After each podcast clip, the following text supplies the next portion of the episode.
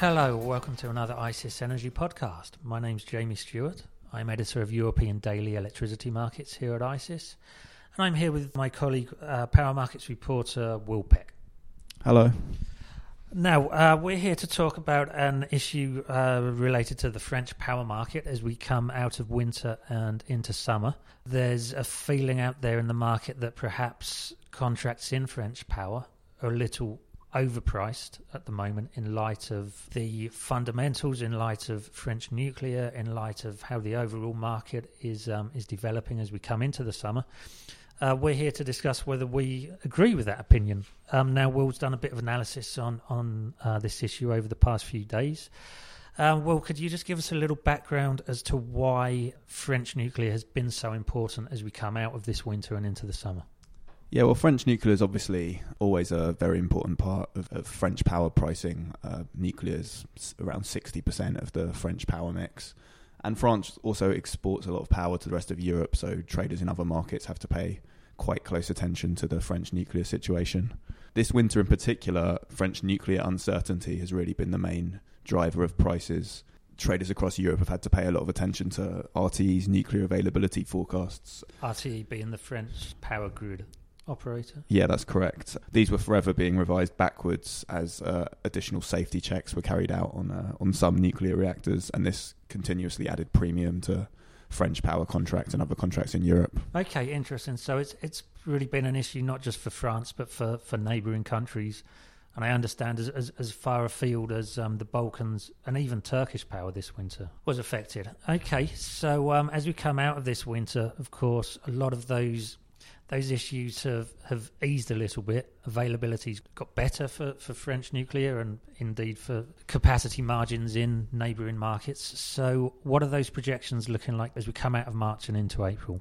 Yeah, French nuclear has continued, or 2017 availability has continued to track behind prior years, but the current RT projections show this catching up over the remainder of March and actually exceeding levels in prior years over the month of April. Okay, so that's a real recovery in, in capacity availability, isn't it? What's the pricing impact been of this on the French power market? Yeah, so as we came out of February into March, there had been surprisingly little impact uh, on in this on pricing. Um, the April contract was at a quite large premium to the previous year. Now that's partly expected because fuels are at a, a much higher price this year. But if you compared April to the months around it, it was not as much of a discount as the, the nuclear availability would have suggested. Okay, I understand that one driver of this unexpected price premium would be an assumption that the reliability of these forecasts is, is not quite as it should be, that there may actually not be an amount of capacity there that is uh, featured in, in these forward projections. But I understand that your analysis shows that that's possibly not the case. Is, is that right? Yeah, well, traders have just come out of a winter where nuclear availability has been continuously revised downwards, so they're understandably fairly pessimistic about these sort of forecasts for good mm. availability. But um, looking at the last two years, availability has been revised downwards very small amounts from early March compared to how April actually delivers. And we also looked at this year more recently since the French nuclear uncertainty has been mostly resolved also been re- revised about as much as it has in prior years.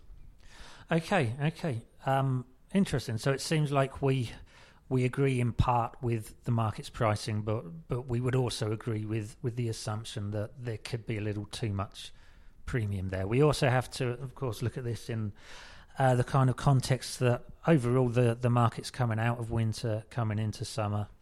Historically, it's a bearish time, of course, as power demand starts to fall away. But there's more to look at here. The fuels markets that France is also partly driven by, they've been bearish for uh, very similar reasons relating to uh, demand. Hydropower is another important driver in France that, that perhaps might mean April's a little too overpriced at the moment. Okay, so there's a lot to look at here as we um, as we head out of March and hurtle towards April in the summertime to keep up to date on French power and other power gas markets across Europe, do uh, check out www.icis.com. Thank you for listening. Thank you.